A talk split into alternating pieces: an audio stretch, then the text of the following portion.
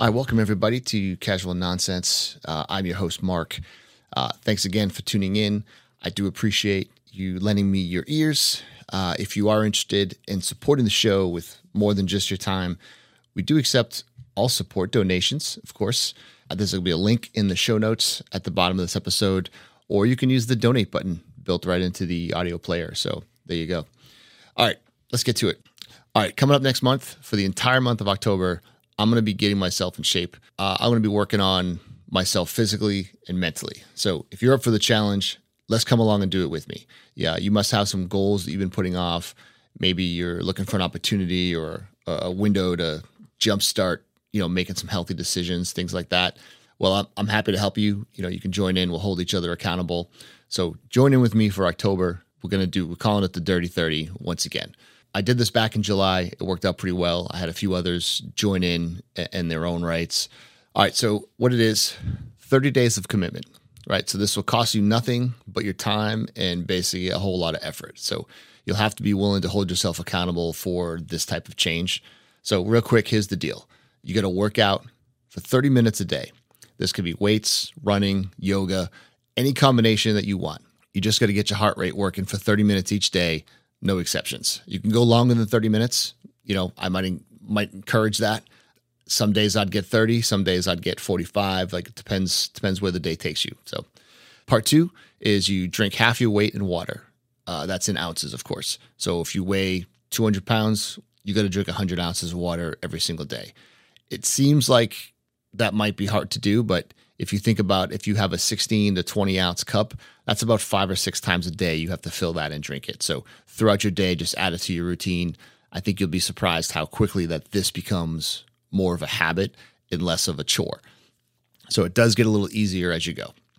The next piece is pick any diet that you want, right? So what food are you eating now that is not good for you?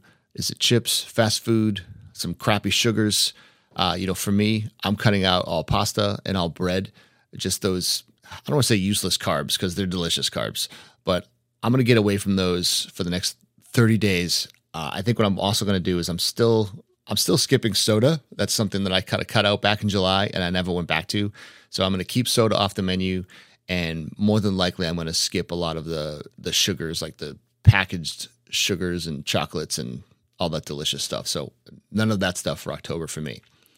And the last piece is you need to read for 30 minutes every day. This is a nonfiction book, some sort of self-help or educational book, maybe something about finance or just something that you've always been putting off that you've wanted to learn. Just force yourself to read for 30 minutes. You can do that. Just you have to schedule it into your daily routine, maybe right before bed or, maybe you got a lunch break and, whatever fits for you, you can make that happen. And that's it. Those are the 4 main pieces of what I'm going to do, and I'd love you to do it with me. So once you get on a roll, everything on here will start to feel like a habit. I think you'll be surprised how quickly it becomes part of your daily routine. I'm going to add in a few options for me. One of the pieces that I'm doing is I'm going to learn a language. I've been putting off, learning some Spanish for me. So I'm going to use Duolingo also, and I'm only going to commit to 5 minutes a day. If you've seen those apps, it's like playing a little game on your phone or tablet or whatever. So take a break from your actual games on your phone and do this for 5 minutes. And that's something that, that's something I'm going to do. So we'll see how much I can learn in that range. So the other thing is I will suggest 2 more things to end this here. I'm going to take some before and after pictures. So you don't have to show these to anybody. These are just for you to look at and know your own progress. But it's a great reminder when you look back and you see like the results, if you're able to stick with it. So, that could be something to consider as well.